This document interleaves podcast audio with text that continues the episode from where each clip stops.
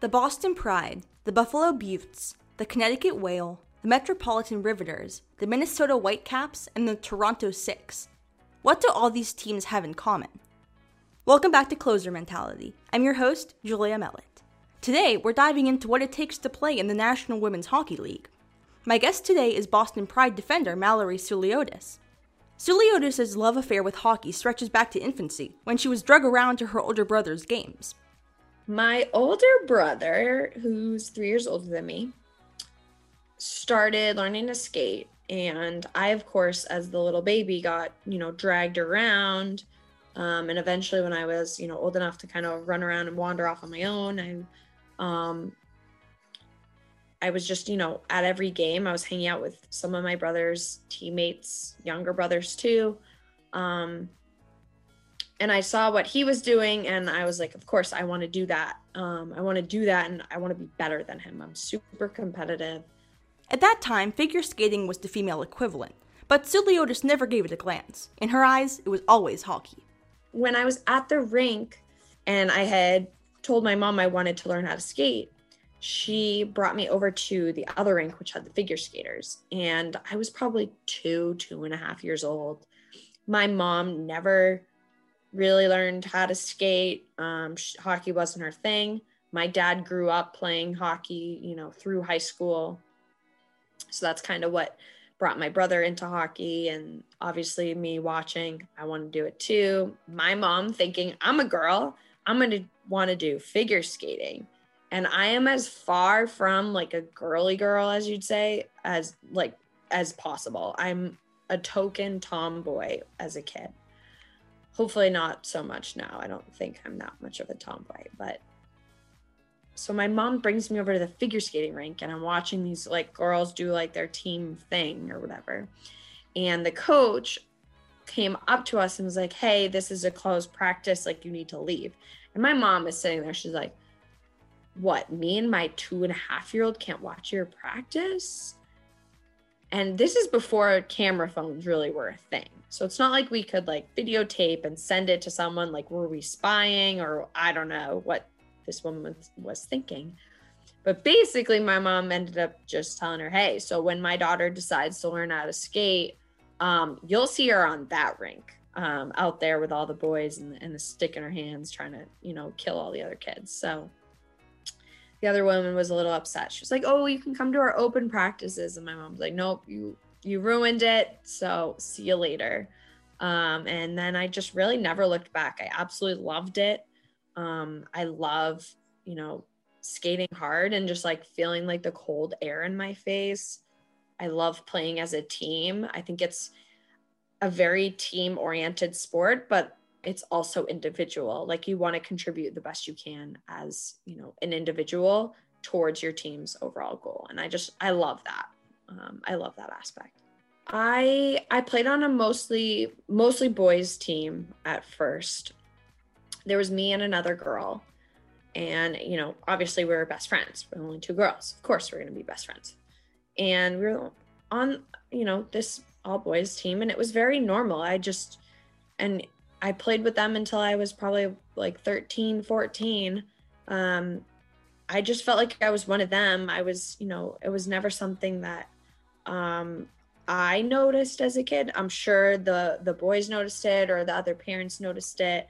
Um, and my dad was always very protective and wary of like if anyone was saying anything about like a girl being on the team. So um, he was always um, one of my coaches, so he was always very heavily involved. Um, so there was no never anything negative um, when I was a kid and then I started playing all, on a girls team as well, and that was just so much more fun. Um, it was it's a different game, obviously, just playing against boys that are typically um, at that age, you know, taller and and bigger and stronger in general, just because you know girls grow so late compared to boys.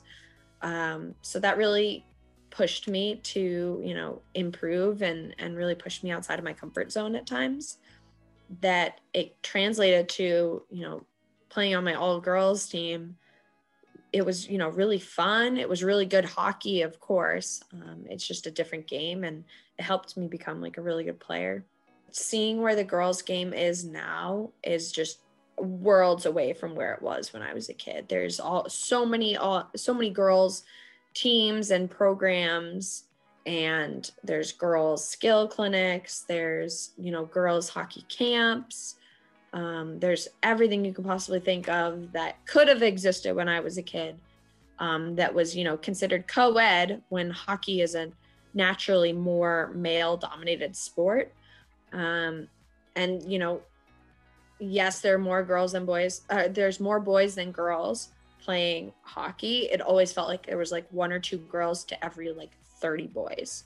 And I would say that's no longer the case, um, which is just amazing to see how much the game has grown just in sheer number of girls playing hockey um, and sticking with hockey longer too. A graduate of Yale in biomedical engineering, sticking with hockey allowed Souliotis to be selected eighth overall in the 2017 National Women's Hockey League draft. She's been with the Pride ever since and is an advocate for women in STEM as well as in professional sports. My freshman year, there was no professional league at the time. At, at that time, there was another league, but they were not paying players to play. Um, so I would say it's, you know, it was very competitive hockey, but it was not professional.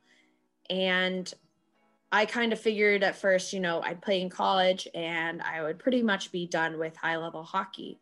But then going into my sophomore year, the NWHL was founded and I, you know, it, it piqued my interest. I watched a few games. Um, a game took place at Yale. So I went there and, and went to the rink and, and watched the Connecticut team play against, I think it was like Team China, um, which was really cool.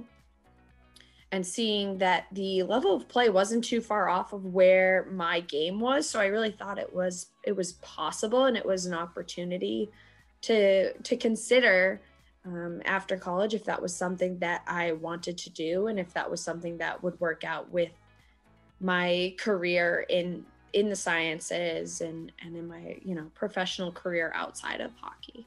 Her passion for hockey allowed her to begin a dialogue with the Boston Pride staff, which got her on the radar. So after I graduated from Yale, I started, you know, training um, off ice and doing a little bit of work on ice um, when I could. I had just started my job. So I was kind of focusing on that as best I could, but continuing to, you know, work out and try to get stronger. And I, you know, reached out to a couple of the of the people on the on the Boston Pride staff and they they you know took a chance on me and and they had seen me play before um, and thought I would be a a good person to you know have on the team and thought that I could make an impact um, on the team right away which was awesome to hear. You know it's something that you you really work towards your your whole life to just be you know wanted and appreciated and, and at that point just needed um, on the team. So it was really exciting. I would get to represent and play for my hometown team. And um, it, I mean, I can't explain anything better than, you know, you go out on the ice um, here in Boston and I see like my parents in the stands because they've, you know, they've been here since day one, you know, getting to see that. Um, they're very proud of me.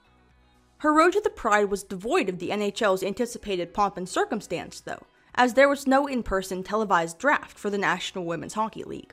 I think going back to the end of my junior year, so the summer between my junior year and senior year, they um, held a draft. It was pretty much done over Twitter. Uh, the league um, Twitter account would kind of tweet out, you know, you know, um, Connecticut Whale with you know such and such pick chooses, you know, somebody from wherever college, um, and it was it was you know it was only on twitter. It was not you know broadcasted live on tv or on um, or live streamed anywhere in person. It wasn't something that we attended. Um, i remember actually just like going to a restaurant with my friend um, and just you know getting a drink and, and some some dinner and and watching to see what would happen. Because of course i knew it was happening but i didn't want to be you know staring at my phone and i wanted someone to be there um, to kind of experience it with me since um, I was actually at Yale for the summer. So my parents were were back home. Um, and once I, you know, my phone blew up basically with Twitter notifications and the NWHL had tagged me and I was like, oh my God, I actually got picked. I was absolutely shocked because there were so many talented hockey players in my college class just across all universities and colleges that I was, you know, honestly like surprised I was picked so soon. Um, I was happy I was done. Like I didn't have to wait till the last pick or anything like that. So I was like, okay, phew, that's done. Um, but also just like really happy and proud because I think it really it it meant so much more having other people, you know, see how talented and how good of a player you are. It just means something else. When it began to register that she was now a professional hockey player, Souliotis approached her boss with a plan on how to proceed. Yeah, um, because my job really pays me, you know, enough to li- to live off of without any other source of income.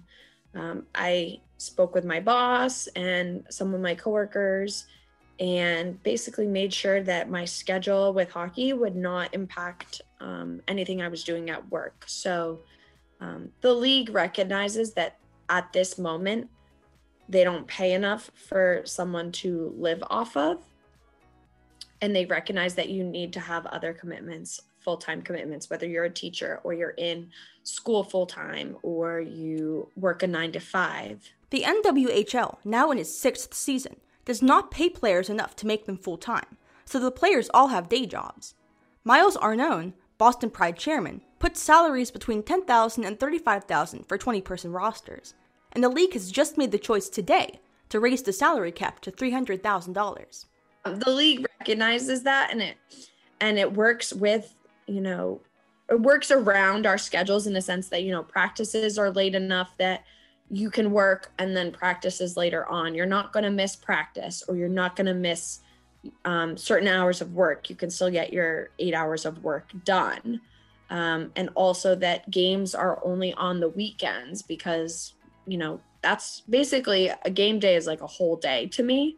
Um, it's not something that I can go to work and then go to the rink after so games on the weekends and so that i'm not missing work of course sometimes we have to fly to games um, especially in the past um, three seasons where we added minnesota and obviously that's a flight. We're not going to be busing out there. So occasionally we would have to leave on a friday um, afternoon. They try to get us on a flight that's late enough that people can get their you know day job done but obviously there's some things you can't really work around.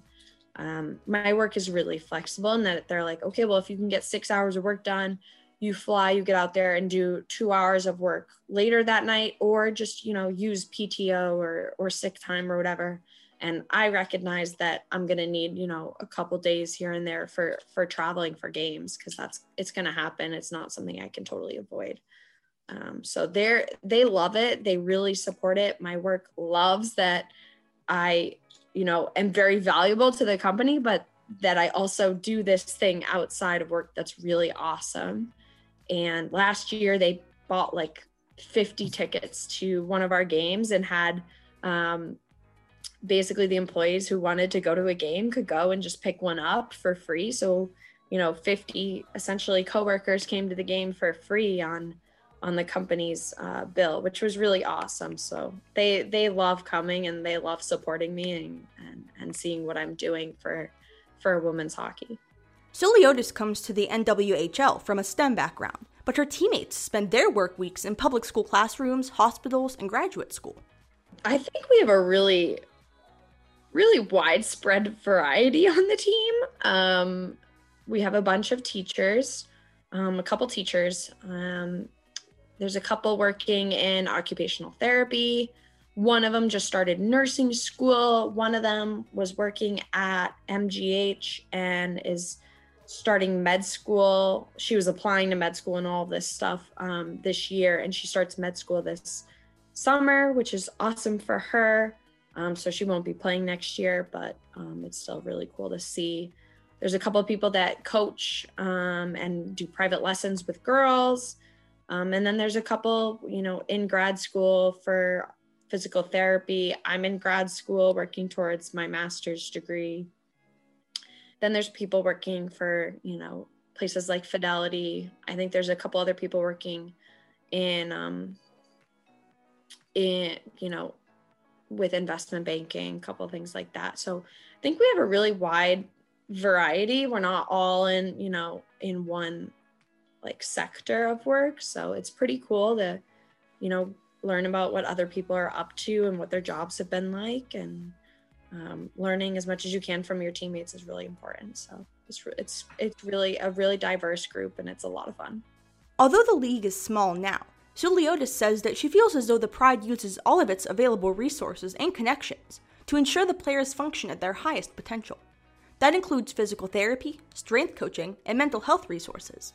As I've probably learned a little bit too late, the mental game is super important and it's something that I probably I wish I integrated into my daily life earlier, um, but better late than never.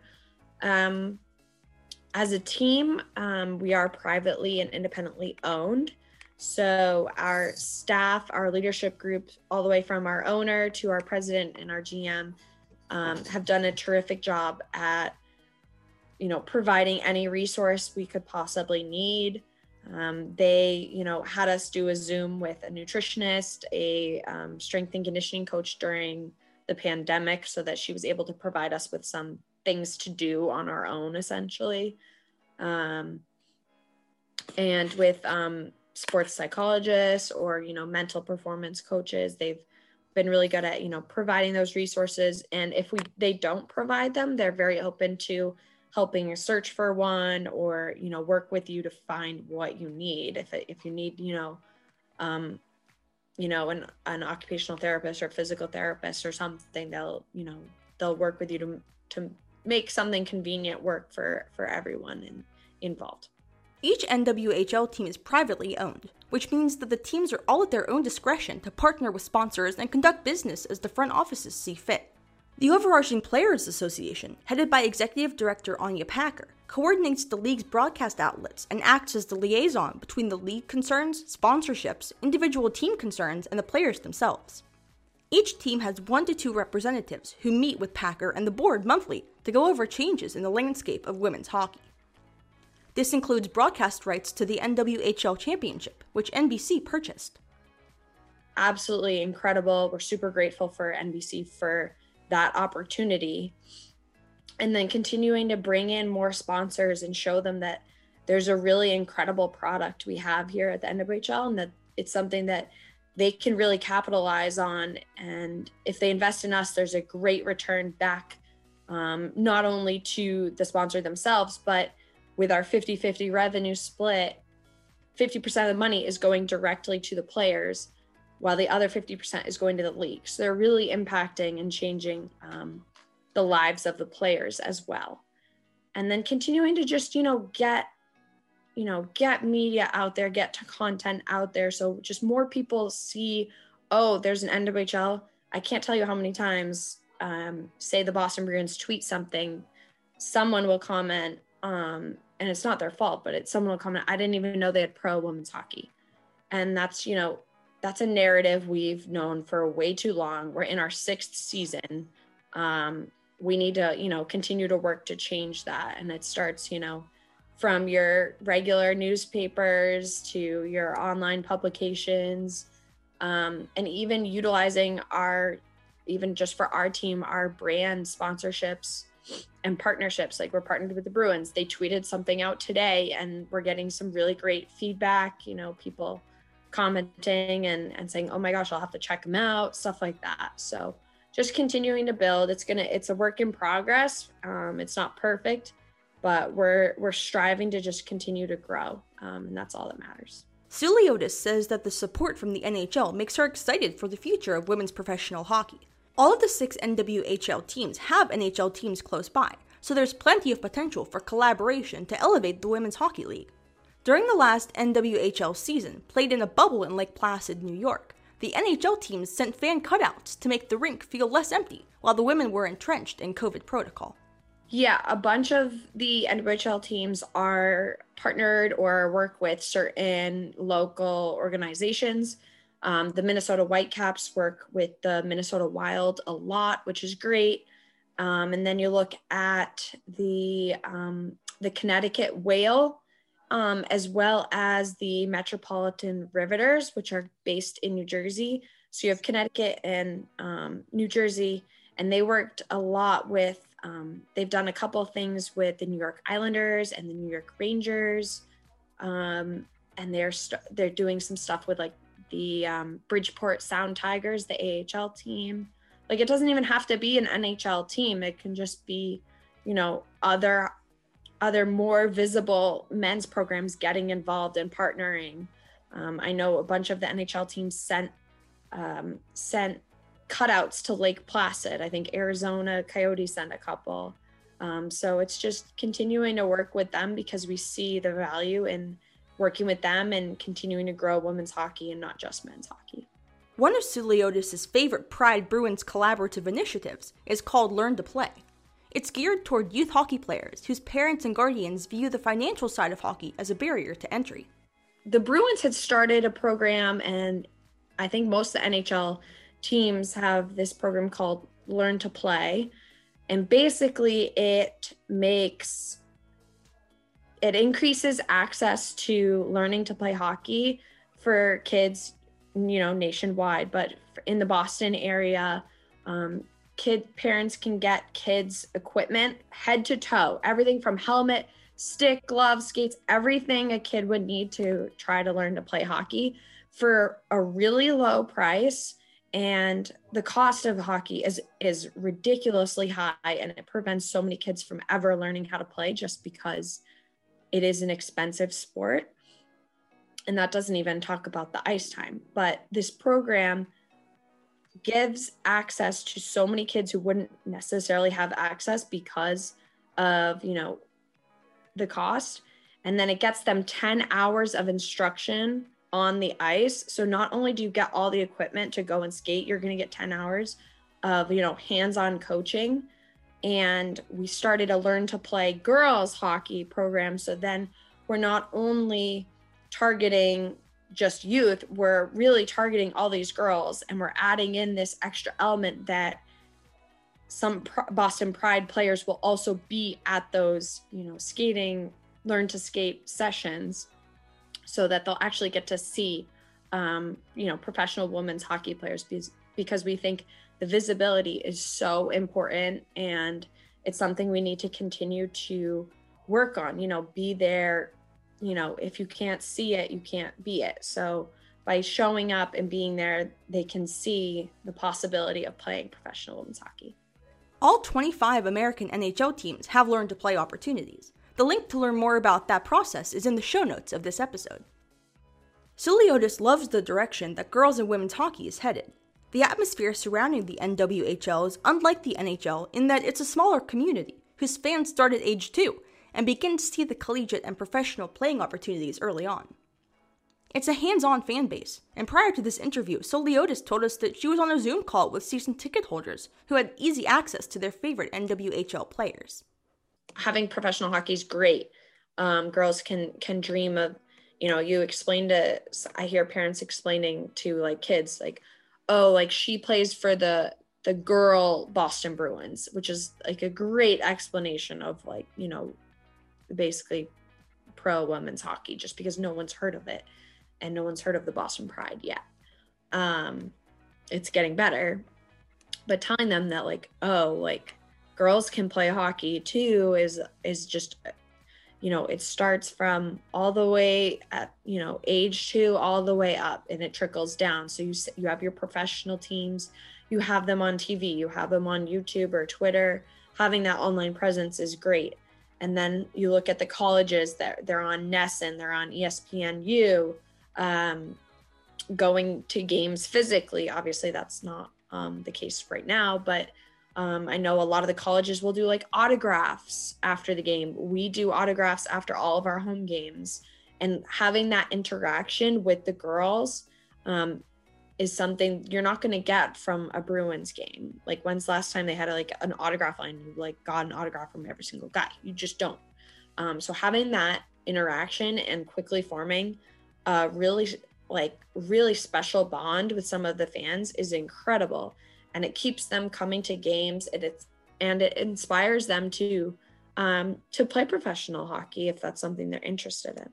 Although the game itself plays by the same general rules as men's hockey, the difference in play style and rules is evident, as it is with women's lacrosse and women's basketball. Certain aspects the fans are accustomed to with the NHL don't transfer. So in men's hockey, there's checking. Um, so basically, and the the way I explain checking is that if someone's coming down with the puck, you can completely ignore the puck and just go up and like hit them or hit them into the boards or whatever. You can play the body. For women's hockey, you have to play the puck. You can't just go out and just hit someone. You have to be playing the puck. Um, and that, that you don't get, you're not going to get the big, huge, thunderous, you know, hits or hitting someone in the glass or or whatever.